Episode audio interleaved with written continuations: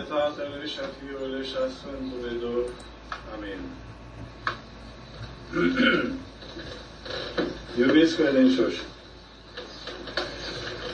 Asta este mare sărbătoare a Ortodoxiei. Este Duminica Mare. Mai mare ca Mierea. Fraților, este mare prin faptul că astăzi se desăvârșește lucrarea Mântuitorul nostru Iisus Hristos. Cum adică se desăvârșește? Iată ceea ce a făcut și a învățat Mântuitorul Hristos trei ani și jumătate, astăzi, prin lucrarea Duhului Sfânt, se întipărește ca o pecete în biserică, în inima credincioșilor. Deci nu este lucrare omenească, ci este lucrarea Duhului Sfânt. Deci astăzi prăznuim sărbătoarea Duhului Sfânt. Este duminica închinată Duhului Sfânt. Ce este Duhul Sfânt? Sau cine este Duhul Sfânt? Iată, unii din apostoli a mers într-o localitate și a întrebat acolo pe oameni, primiți ați voi Duhul Sfânt? Iar aceia răspund, nici n-am auzit că există Duhul Sfânt. Atunci întreabă, dar cu ce botez v-ați botezat? Iar ei răspund cu botezul lui Ioan. Iar a pus să răspund, botezul lui Ioan a fost pregătitor. De aceea noi am văzut și am aflat și am primit pe Duhul Sfânt. Deci, fraților, Duhul Sfânt este a treia persoană a Sfintei Trăimi. Aceea care Fiul a promis că la va trimite peste ucenici și apostoli. Nu vă mai lăsa pe voi singuri, ci alt mângâietor vă trimite vouă, care va fi cu voi până la sfârșitul viacurilor. Deci, Duhul Sfânt este astăzi trimis peste ucenici și apostoli, care de la toată purcene ca să desăvârșească lucrarea Mântuitorul nostru Iisus Hristos.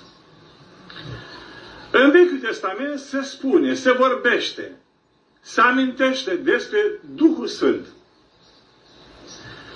Însă nimeni nu știa ce înseamnă Duhul Sfânt, care este exprimat în diferite forme. Duhul lui Dumnezeu, Duhul adevărul, Duhul meu, David spune, Duhul cel Sfânt nu lua de la mine. Duh drept înnoiește pentru cele dinăuntru ale mele. Chiar și sărbătoarea de astăzi este prorocită în Vechiul Testament și anume de profetul Ioil, care zice așa, turna voi din Duhul meu peste tot trupul. Și fiii voștri și fiicele voastre vor proroci. Și zice mai departe, tinerii voștri vedeni vor vedea, iar bătrânii voștri vise vor vedea. Deci, a spus profetul Iail, sau mai bine spus, Duhul Sfânt a spus despre sine. Pentru că așa cum noi, noi spunem în crez, Duhul Sfânt care a grăit prin proroci. Deci prorocii nu au vorbit de la sine ca un filozof, ca un om, ca un învățător, ci ceea ce au auzit, aceia au spus. Ei doar au fost instrumente de transmitere sau mesagerii lui Dumnezeu. Deci insuflarea Duhului Sfânt. De aceea, noi credem și mărturisim că prorocii au grăit prin Duhul Sfânt. Deci Duhul Sfânt a grăit prin prorocul Ioil despre Duhul Sfânt. Și anume despre sărbătoare de astăzi. Turna voi din Duhul meu peste tot trupul. Este vorba, fraților, despre cei ce au crezut în Isus Hristos, Mântuitorul lumii.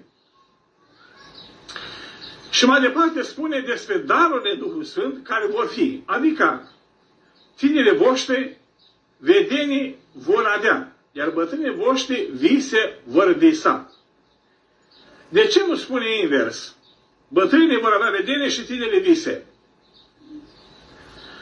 Pentru că, fraților, experiența vieții și o viață duhovnicească face foarte bine diferența între vise de la fire, de la diavol și de la Dumnezeu. Ceea ce un tânăr nu poate face lucrul ăsta. Ci imediat se amăgește de vise. De aceea mai credul pentru un tânăr este vedenia. Adică vedenia stă în arătarea ochilor. De aceea astăzi Duhul Sfânt se pogoară și se vine ca un vuiet mare de vânt. Ca cei tineri să vadă. Adică să vadă și cu ochii, nu că Duhul Sfânt este vânt. Așa cum la scăldătoarea siluamului. Îngerul tulbură apa ca să vadă că a venit vindecarea, nu că, vin, că, că tulbură apa făcea vindecarea, așa și aici. Vântul a venit ca să arate că a venit Duhul Sfânt. Nu că așa este Duhul Sfânt în chip de vânt. Sau vânt. Deci este și o parte simțită a Duhului Sfânt. Așa cum Biserica ne învață și Domnul ne învață că de unde se va naște cineva din apă și din Duh, nu va intra în Părăția De ce nu spune numai din Duh? Deci trebuie și ceva simțit. Ceva simbolic. Apa ce simbolizează? Cu apă te speli de rapă. Deci, apa curățește murdăria. Deci Duhul Sfânt curățește murdăria sufletească. De aceea, iată, prorocul Ioil a spus despre sărbătoare de astăzi ca o, care va veni ca un râu.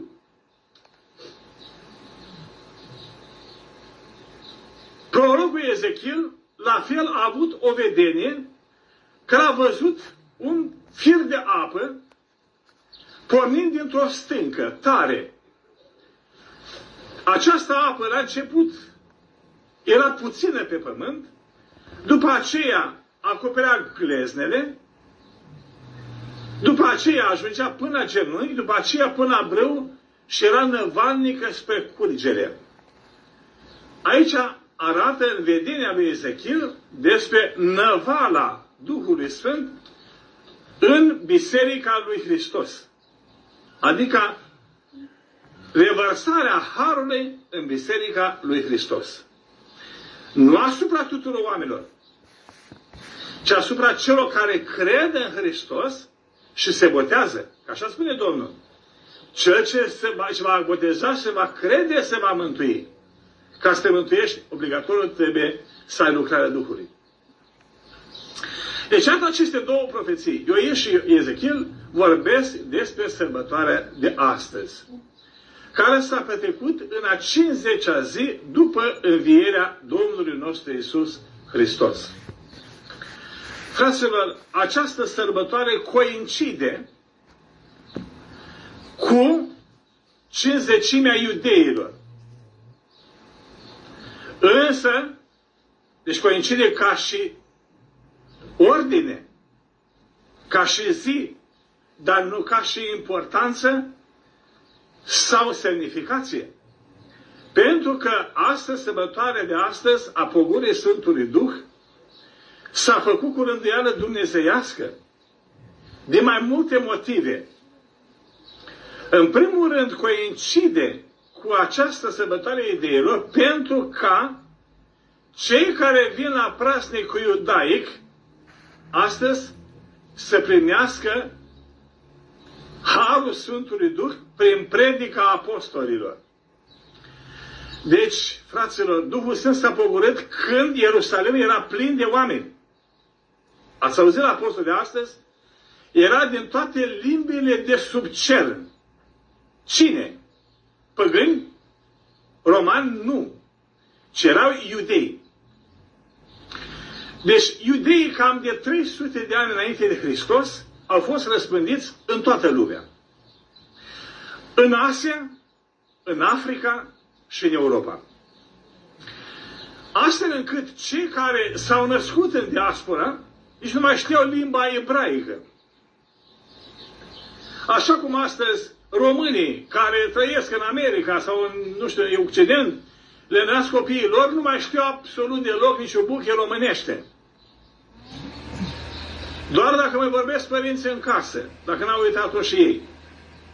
Așa erau și iudeii. Însă iudeii aveau ceva comun. Și anume aceia, oriunde ar fi fost ei, în cele trei continente, la marele trei sărbători trebuia să vină în Ierusalim. La sărbători. Deci sărbătoarea Paștelor, sărbătoarea corturilor și sărbătoarea rusalilor. Cinzecimii. Deci veneau aici ca să aducă jertfă Domnului, ca să simtă comuniunea cu poporul băștenaș. Deci era o unitate de neam, unitate de credință, o unitate în Domnul Sabaot. De aceea, iată, astăzi erau adunați acolo o mulțime de oameni.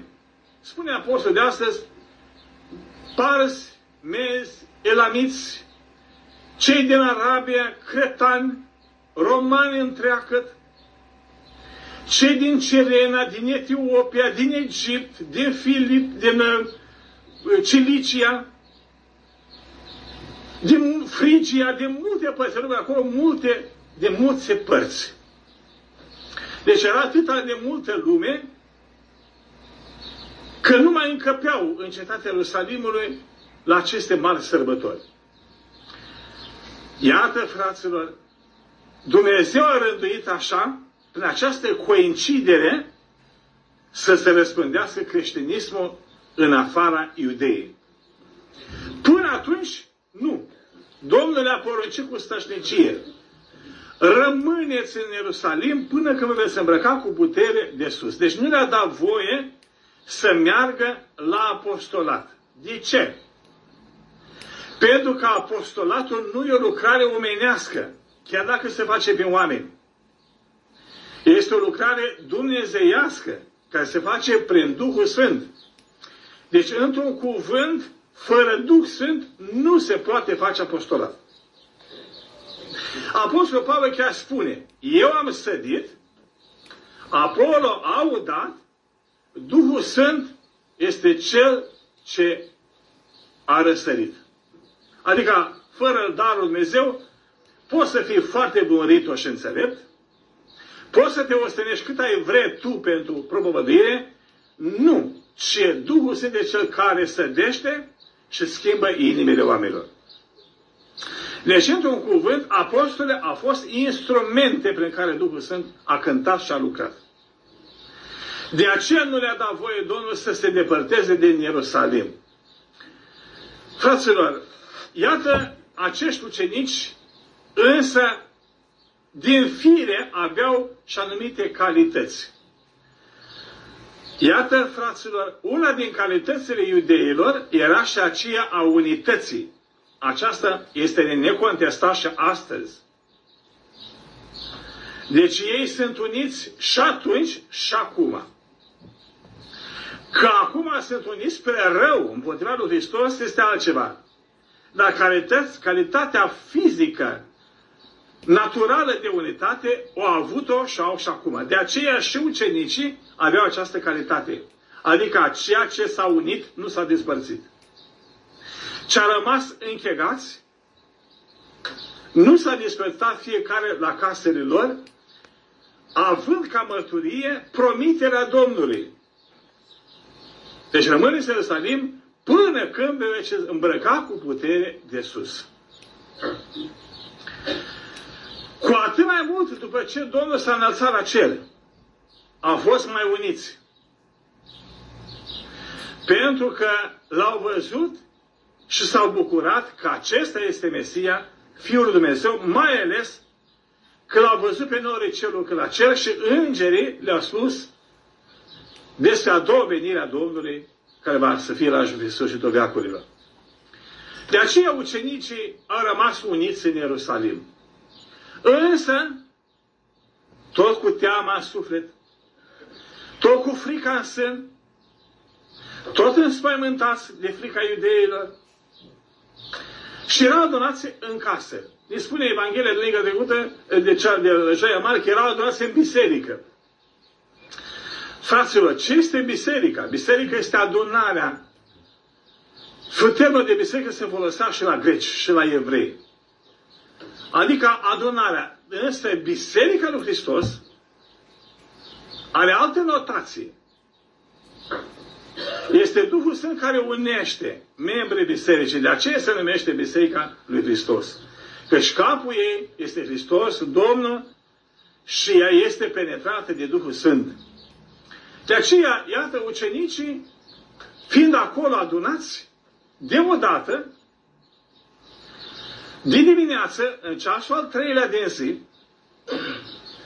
s-a făcut o suflare care vuiet mare. Fraților, cei care ați prins cu tremurul din 77, poate știți, sau poate ați prins cu tremur. Înainte de a aveți cu tremur pământul, vine o, un urlet, un huit care animalele simt. Și după aceea încep să se zgudere lustrele și casele. Acest vuiet a apărut ca ceva neobișnuit. Vântul e vânt, vuietul e vuiet. E ceva care este normalitate. Toți cei adunați la praznicul de Ierusalim au auzit lucrul ăsta. Însă nu știau ce este. Nici ucenicii nu știu ce este. Ei, această suflare este concretizarea văzută și simțită a venirii Duhului Sfânt. Deci Duhul Sfânt s-a pogorât peste Sfinții Ucenici și Apostoli în chip de limb de foc. Deci să fim atenți. Nu în firea limbilor de foc, ci în chip de limb, adică în asemănare de limbi de foc. Ca la botează să-l vedem în chip de porumbel.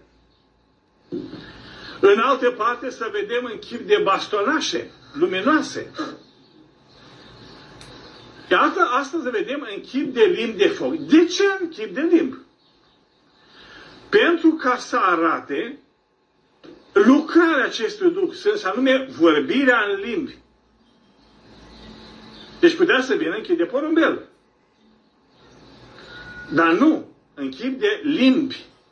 Pentru că să arate că astăzi Hristos se adresează limbilor și vrea să convingă limbile neamurilor. și au șezut peste fiecare acolo unde erau adunați. Deodată acești ucenici și apostoli s-au transformat radical. Trei lucruri s-au petrecut cu ei, mai importante decât toate. În primul rând s-a schimbat caracterul lor. Din fricoși ce erau și temători, deodată au devenit foarte curajoși și plini de viață. Dacă Petru s-a temut de o slujnică care a spus și tu era cu, cu, cu acest galilean.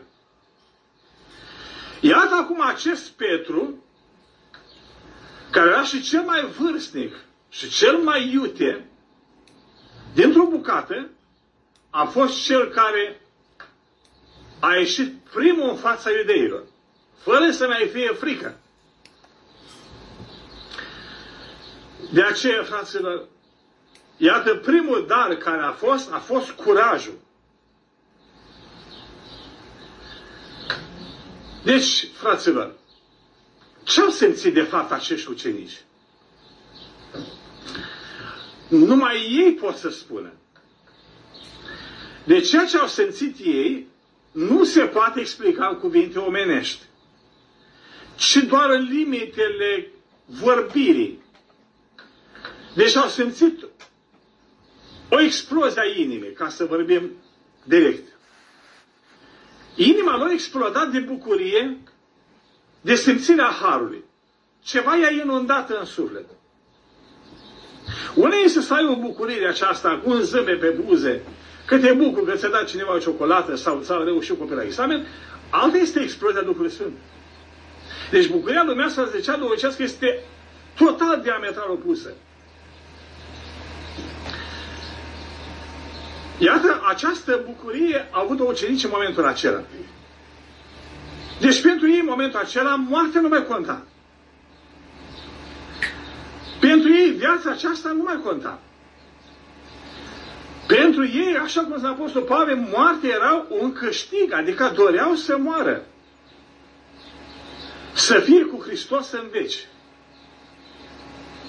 De aceea, iată, curajul lor este pomenit în faptele apostolilor și în epistolele scrise în Sfânta Scriptură, unde se vede acolo curajul lor. Păi fără acest curaj putea să ajungă până în nordul Irlandei și până în Scandinavia și până în Africa și până în India. Nu se putea. Deci asta este lucrarea Duhului Sfânt. Deci, fraților, iată primul lucru a fost curajul. A doilea a fost vorbirea în limbi. Cum ați auzit la Apostol de astăzi, ne spune că Apostol a început să vorbească în alte limbi. Limba ebraică pe atunci devenise o limbă moartă. Nu prea se mai vorbea aproape nicăieri. Deci când până și ideile de astfel se lepădase de ea.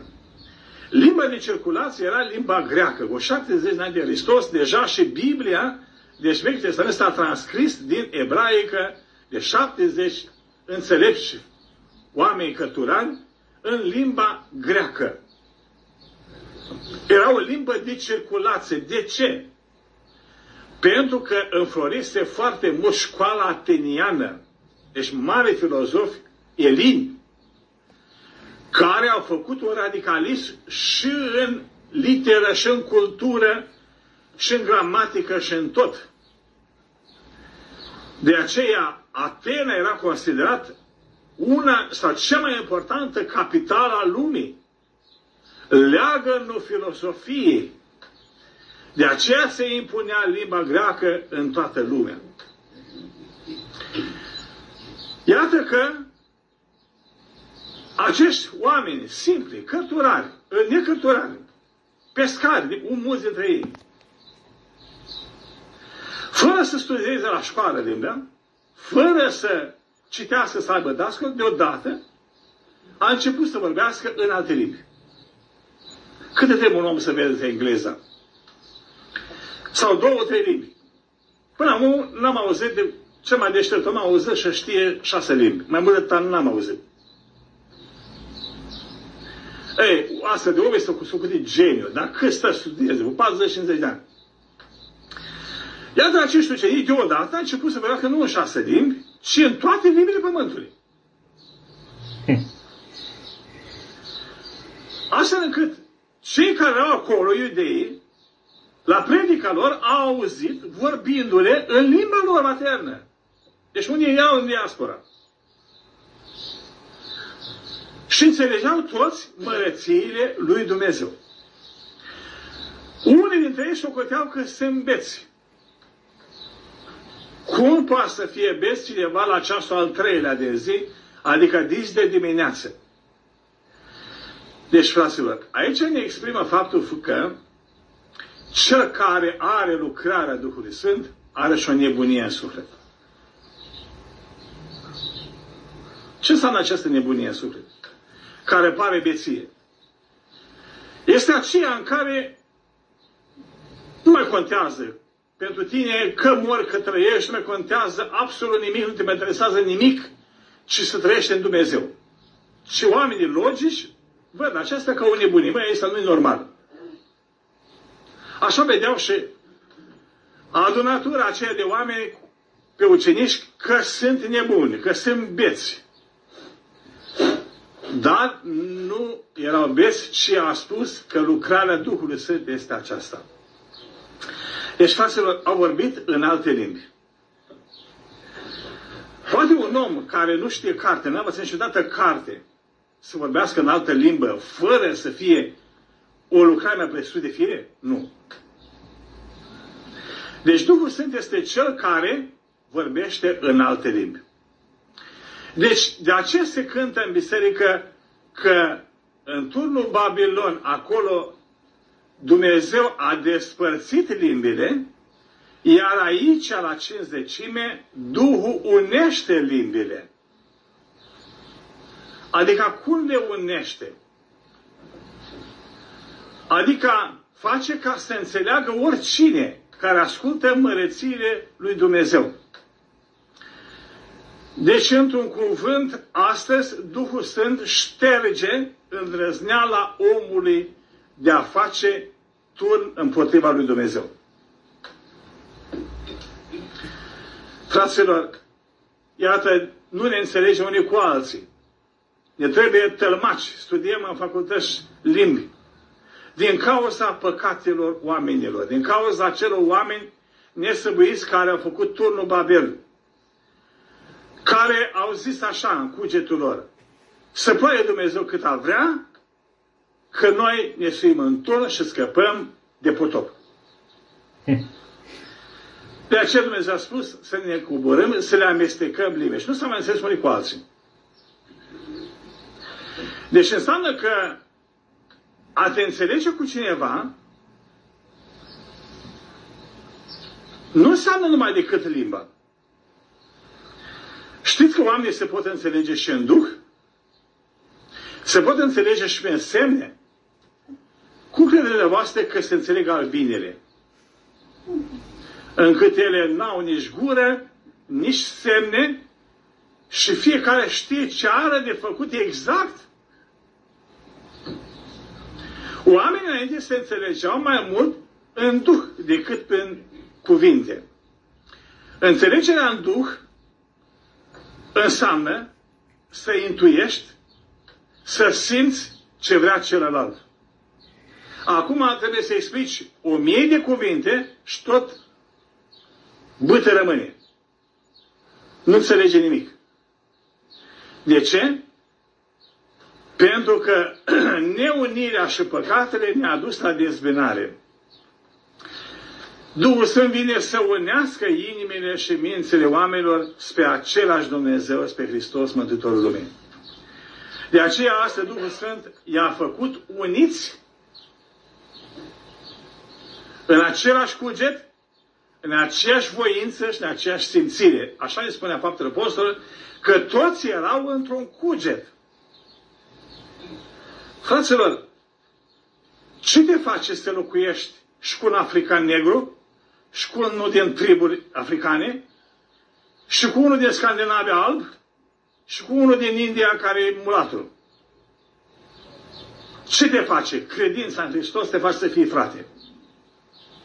Chiar dacă naționalitatea diferă. Și atunci, iată, deci Duhul Sfânt i-a unit pe apostol și a făcut una. Deci Biserica lui Hristos întemeiată astăzi este una. Pre unitatea bisericii se înțelege două aspecte. Una simbolică și una practică. Anume aceea practică a unității că ucenicii s-au unit între ei.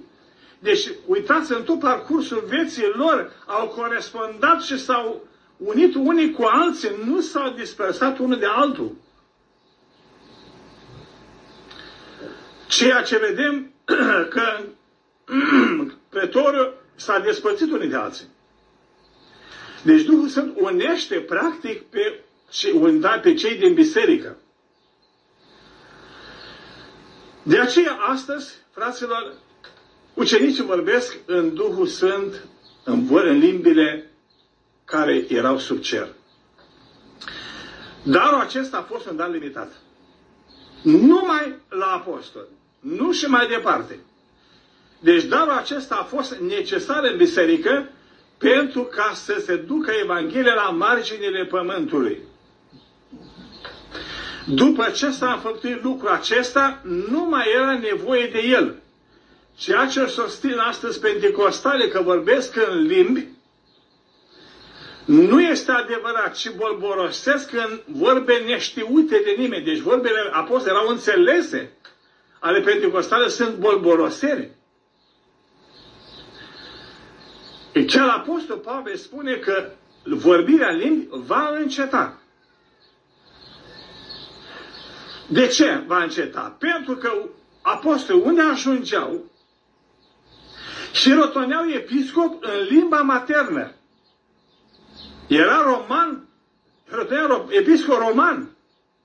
Era în Africa episcop african. Astfel că acei episcop băștenași, aceia învățau poporul în limba maternă mai departe. Nu era nevoie ca așa aceștia să aibă darul vorbirii în limbi. Ce trebuia romanul să știe limba ebraică? Că el nu, ce, nu avea ce căuta în Iudeea. Sau africanul. El, acolo era episcop, acolo provăduia. Deci darul vorbirii, fraților, este numai ucenicilor și apostoli și necesar în biserică la cinzecime. Astfel încât, fraților, în veacul ceva să fie, în împărăția lui Dumnezeu, Duhul Sfânt ne va uni și vom înțelege, ne vom înțelege toți acolo în împărăția lui Dumnezeu. Și cel din India, cu cel din România, cu cel din America, cu cel din Africa. Pentru că nu va mai fi diferența aceasta lingvistică. Și oamenii se vor înțelege în Duhul Sfânt în Împărăția lui Dumnezeu. Al treilea dar care l-a dat Dumnezeu astăzi este acela și anume darul înțelepciunii. Cum vă explicați, fraților, un om necărturar să poată teologisi deodată? Să vorbească dogme nemai auzite vreodată. De aceea,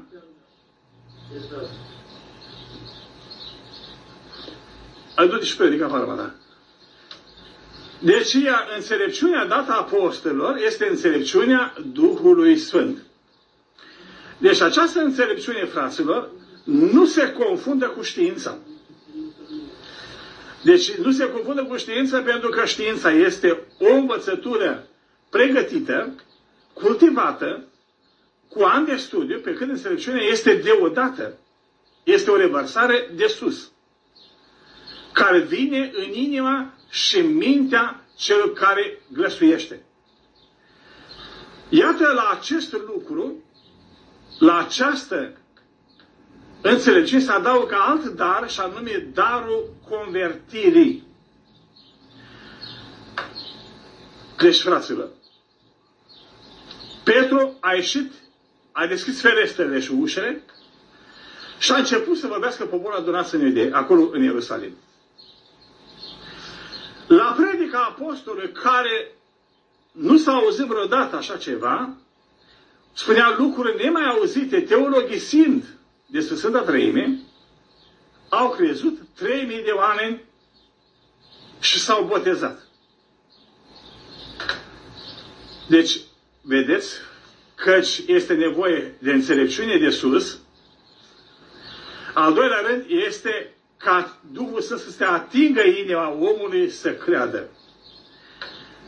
Deci, fraților, sămânța în pământ nu răsare dacă nu este sămânță bună și nu răsare dacă pământul nu este bun. Deci, dacă cuvântul nu este de sus, el nu are putere în inima omului. N-ajunge în inima omului. Iar dacă ajunge la inima omului, îi trebuie și luminare dumnezească omului ca să înțeleagă, să se convertească. Deci aici este vorba despre ceea ce a văzut vedenia Ezechiel. Acel râuleț mic, că după aceea ajunge la glezne, după aceea la picioare, până la brâș și mai departe.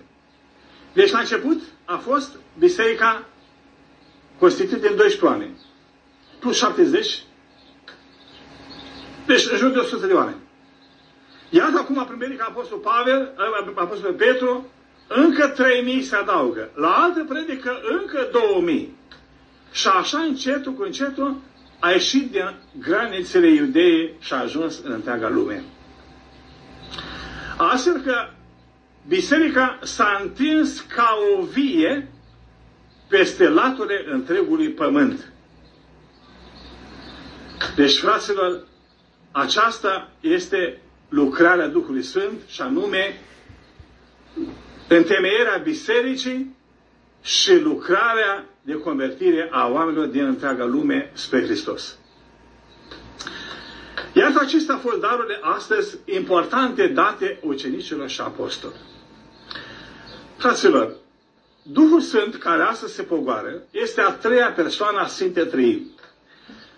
Cel mai clar ne spune Domnul Sfânta sa Evanghelie, unde ne spune despre a treia persoană a Duhului Sfânt, care ne spune că este mângâietorul.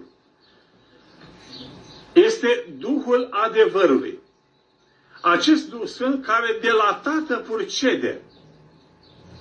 Sfinții părinți nu au îndrăznit să tălcuiască sau să interpreteze altfel această purcedere a Duhului Sfânt decât așa au preluat-o cum a spus Domnul. De aceea Duhul Sfânt este egal cu Tatăl și cu Duhul. Este într-o ascultare desăvârșită de Tatăl și de Duhul și de Fiul. Iată, Tatăl trimite pe Fiul în lume ca să învețe, ca să pătimească, ca să învieze, deci să răscumpere lumea, Fiul trimite pe Duhul ca să desăvârșească lucrarea Fiului. Adică să o întipărească în inimile oamenilor și să lucreze în biserică până la sfârșitul viacurilor. De aceea, fraților, Biserica lui Hristos, odată întemeiată, nici porții iadul nu vei bărui pe dânsa. Căci nu este lucrarea omului, nu este o instituție, un guvern, un imperiu care este perisabil, ci este lucrarea Duhului Sfânt care nici porții iadul va beri. Fraților, deci astăzi se naște biserica. Este ziua de naștere a bisericii. De ce? Pentru că Hristos, Mântuitorul lumii, a lăsat pe mireasa sa, care este biserica, ca să fie până la sfârșitul viacurilor și în această biserică oamenii să se mântuiască. În biserică este lucrarea Duhului Sfânt, care sfințește chivernisește și mântuiește pe oamenii din biserică. De aceea biserica are tainele ei, cele șapte taine și alte rugăciuni numite ierurgii.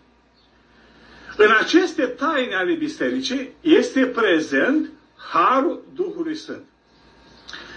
Însă, un lucru trebuie să subliniem. Deci, Harul Duhului Sfânt se numește Duhul adevărului. Lucrarea Duhului adevărului este numai acolo și acolo unde este adevărul. Nu și unde este minciuna. De aceea, cei care nu sunt în adevărul lui Hristos nu au lucrarea Duhului Sfânt. Iată ecumenismul de astăzi vine și hulește Duhul și spune că Duhul Sfânt lucrează și în tainele ereticilor. Adică și ei au taine valide. De aceea nu mai e nevoie de botezat, catolicul, protestantul, că și el are botez valid. Aceasta este o mare blasfemie a Duhului Sfânt, pentru că El este Duhul adevărul care lucrează numai în Biserica lui Hristos, însă este adevărul. De aceea, fără Duhul Sfânt, omul nu, te, nu se poate sfinți. Când te-ai botezat, te-ai născut în Hristos. Așa cum ați cântat, cântat la biserică astăzi, când în Hristos l-ați botezat, în Hristos v-a și îmbrăcat. Când ne-am miros cu pecetea, deci cu mir, Sfântul și Mare Mir, am primit pecetea, darul Duhului Sfânt. Adică am primit pe deplin harul lui Dumnezeu în timpul botezului, deci în prâncie.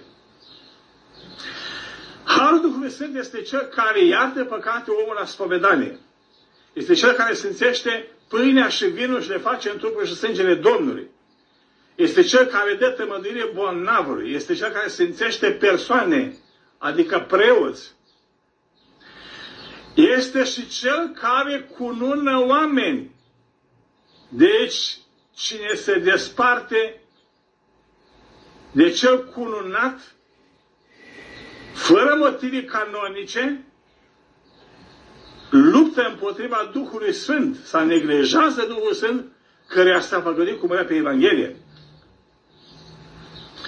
Deci este prezent Harul Duhului Sfânt în biserică. De aceea, fraților, acolo este biserica unde este Harul Duhului Sfânt. Chiar dacă unii se numesc biserică, spunând că e biserică catolică, protestantă, nu este în ei lucrarea Duhului Sfânt. Duhul Sfânt s-a depărtat de la ei, i-a părăsit de mult. Tainele lui nu sunt valide. De aceea, El este Cel care deosebește rău de bine, neghina de greu, erezia de învățătura cea adevărată. De învățătura lui Hristos adevărată. De aceea, frate, se numește Duhul adevărului. Biserica nu poate greși. Pentru că Duhul Sfânt nu poate greși. Biserica este infailibilă, nu papa. Biserica este cea care deține de plenitatea adevărului și a dogmelor. Da. De aceea, Duhul Sfânt are multe manifestări, multe calități și lucrează în tot și în toate. Deci Duhul Sfânt lucrează și în natură, și în oameni, și în biserică, și în taine, și în orice. De aceea, fraților, noi orice rugăciune începem cu rugăciunea Împăratul Ceresc. Mângâietorule, Duhul adevărului. Care chemăm să vină și să se răsuiască într-un noi. Deci, într-un cuvânt, scopul vieții noastre creștine acesta este. Să dobândim Harul Duhului Sfânt. Dobândirea Duhului Sfânt se face prin două metode care sunt obligatorii. Și anume, prin tainele bisericii și prin lucrarea proprie. Fără una sau cealaltă nu te poți mântui. Deci poți să ai lucrare cât ai vrea. Dacă nu ești botezat, miruns, nu ești spovedit și împărtășit, ei, celelalte nu contează dacă ai maslu, preoție sau curunie. Dacă ai aceste patru principale, nu te poți nimătui oricine fi.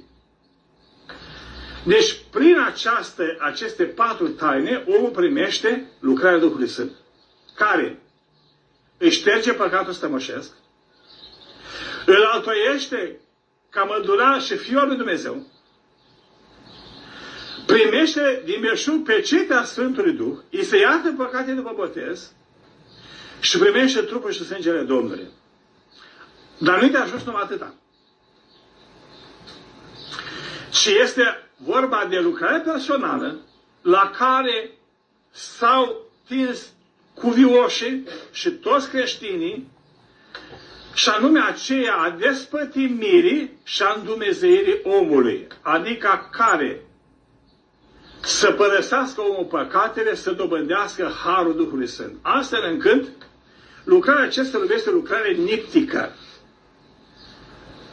pentru care Sfântul Grigore Palama a luptat ani de zile cu ereticul Varlam, Calabritu și Joachim care aceștia spuneau că nu există lucrarea Duhului Sfânt vizibilă. Ceea ce cuvioși altul se ostențeau din plin. Și o experimentau din plin și au pus-o în așteptări pe hârtie. Fraților, teoria e teorie. Dintre dumneavoastră care s-a ascultat acum, a simțit vă dat de Har Duhului Sfânt? Nu cred că este cineva aici care să nu fie sim măcar un pic sau o dată în viață Harul Duhului Sfânt. Această simțire îi va a rămâne în suflet plăcută și nostalgică tot cursul vieții lui. Adică, cum simți Harul Duhului Sfânt? Omul va simți o nebunie pentru Hristos. O pace, de a, o aștenire, o aștenită a păcii, dar nu o pace de aceasta care înseamnă nu război. O, o pace sensibilă. O mângâiere a Harului, o despărți, dorință de despărțire de trup și unirea cu Hristos, chiar dorință de moarte. Poate simțit-o după spovedanie, cei mai maturi ca să botez, am după botez, alții după Sfânta Împărtășanie, alții în timpul rugăciunii, sau după ce a plâns bine pentru păcate, alții după ce a simțit milă față de oameni, față de bolnavi sau suferinți. Deci, nu se poate ca omul să nu simtă, pentru puțin măcar, în viață, Harul Duhului Sfânt. De aceea Sfinții Părinți s-au nevoit pentru lucrul ăsta. Să câștige și să dominească Harul Duhului Sfânt. Dar, pentru asta, a făcut posturi îndelungate, asprime la maxim, au plâns ani întregi pentru păcate, după aceea s-au ferit de tulburările lumii, și-au înfrânat patimile cu sânge, tocmai pentru acest lucru, ca să domânească și l-au dobândit. De aceea numim pe ei purtători de Dumnezeu părinți sau cuvioși părinți. Fraților, așa ar trebui ca fiecare dintre noi să avem această tindere spre a dobândi Harul Duhului Sfânt. Dar, repet, Duhul Sfânt nu locuiește în patim. În inima murdară, unde există ură, mândrie, mai ales mândrie, răutate, pofte dobitocești, nu lungă, întâi curăță vasul dinăuntru, adică despătimirea, și după aceea vine harul. Deci tu nu pui un vin nou într-un butoi murdar. Ce întâi sper vasul. După aceea pui vinul nou. Deci până omul nu se curăță de pate, harul Duhului Sfânt nu vine. Și ca să lucrezi de pate, îi trebuie o luptă de sânge. Cel mai împotrivitor Duhului Sfânt este mândria. Ne spune asta Domnul Sfânta Evanghelie, unde zice, celor mândri le stă împotrivă, iar celor smeriți Dumnezeu le dă har. Deci cei care au o părere înaltă despre sine, se cred cu calități, se cred deștepți, se cred buni, se cred credincioși, în aceea Harul Sfânt fuge astfel încât când omul se va smeri, atunci vine lucrarea Duhului Sfânt. Fraților, cel care cunoaște că este nimic, așa cum spune rugăciunea liturghie, toată darea cea bună și tot darul de sus este. Deci nu ai nimic, omule. Viața e lui Dumnezeu, mintea e lui Dumnezeu, a tale sunt numai păcatele. De aceea, cine ce să le dacă afară, că e bolnăvă săracul capul. Deci cine are poruncile Dumnezeu și le face, acela va, va fi cel care va dobândi Harul Duhului Sfânt. De aceea, fraților, astăzi Duhul Sfânt se pogoară peste ucenici și apostoli și se pogoară și în acele inimi care smerite îl primesc pe Domnul. Nu mă refer la tipic. Numai acela, acele lucruri canonice care le-a făcut și credem cu această mulțumire de sine că am plinit tot ce trebuie. Adică ne-am spus împărtășit și automat ca la bancomat să iasă Duhul Sfânt să vină. Nu. El va veni când vei avea o inimă smerită și înfrântă. Atunci vei simți din deplin și atunci Dumnezeu te va mângâia și te va face Fiul al lui Dumnezeu după har. Cine va gusta de Harul Duhului Sfânt, niciodată nu poate să mai întoarcă la păcat sau dacă se întoarce, acela va regreta enorm. Deci Sfântul Serafin de Sarov a trăit o mie de zile pe o piatră pentru că a pierdut Harul Duhului Sfânt. Deci, fraților, iată, de multe ori, spre sfârșitul vieții, unii oameni credincioși care au avut o viață deosebită, sunt o mare bucurie a Harului. Încă din viața aceasta. Această bucurie a Harului este arvuna moștenirii vieții ce va să fie. Ce înseamnă arvuna? Adică o mică părticică. Deci, dacă în viața aceasta n-ai măcar, măcar o treaptă, pe pătibire, să câștigi măcar nevinovăția și curățenia sufletească, păi nu va fi lucrat Duhul Sfânt în veacul viitor. Auzi ce spunea locul David? Dumnezeu în veacul ce va să fie, har și slavă va da. Deci împărăția Lui Dumnezeu nu este mâncare și băutură și odihnă, așa cum credem noi că auzim la, la slujbe. În loc de viață, în loc de odihnă, asta ca să ne închipuim noi. Deci Dumnezeu har și slavă va da. Asta nu se poate vorbi, fraților, în cuvinte omenești ce înseamnă lucrul ăsta. Ci doar cel care se va pocăi, va simți sincer harul, va înțelege ce înseamnă împărăția lui Dumnezeu. De aceea Domnul a spus împărăția lui este înăuntru vostru. Adică deja când ai harul Duhului Sfânt, deja ești în împărăția lui Dumnezeu. Numai că nu ești cu trupul. Iar când ai păcate în suflet, deja ești iadul aici. De aceea, vedeți, păcătoșii și preschimbă, îi mănâncă verme și devin urâți, după moarte, simți rămâne stricăcioși frumoși.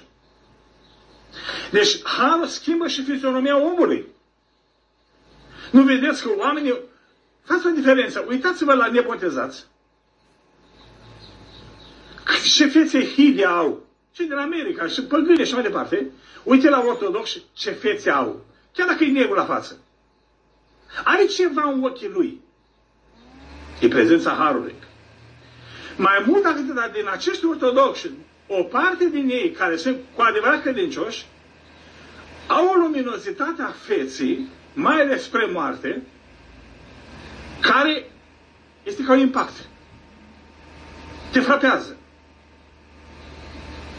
Am văzut la cineva ceva, o, o față atât de luminoasă izbitoare, dar a avut o viață cu adevărat creștinească. Deci, fraților, Duhul Sfânt schimbă și fizionomia feței, și inima omului, și firea lui. Le schimbă totul. De aceea, noi ne rugăm lui Dumnezeu să ne schimbe, să trimite Duhul Sfânt permanent peste noi, dar și trebuie de efort din partea omului. Să ajute Duhul Sfânt să ne lumineze. Amin.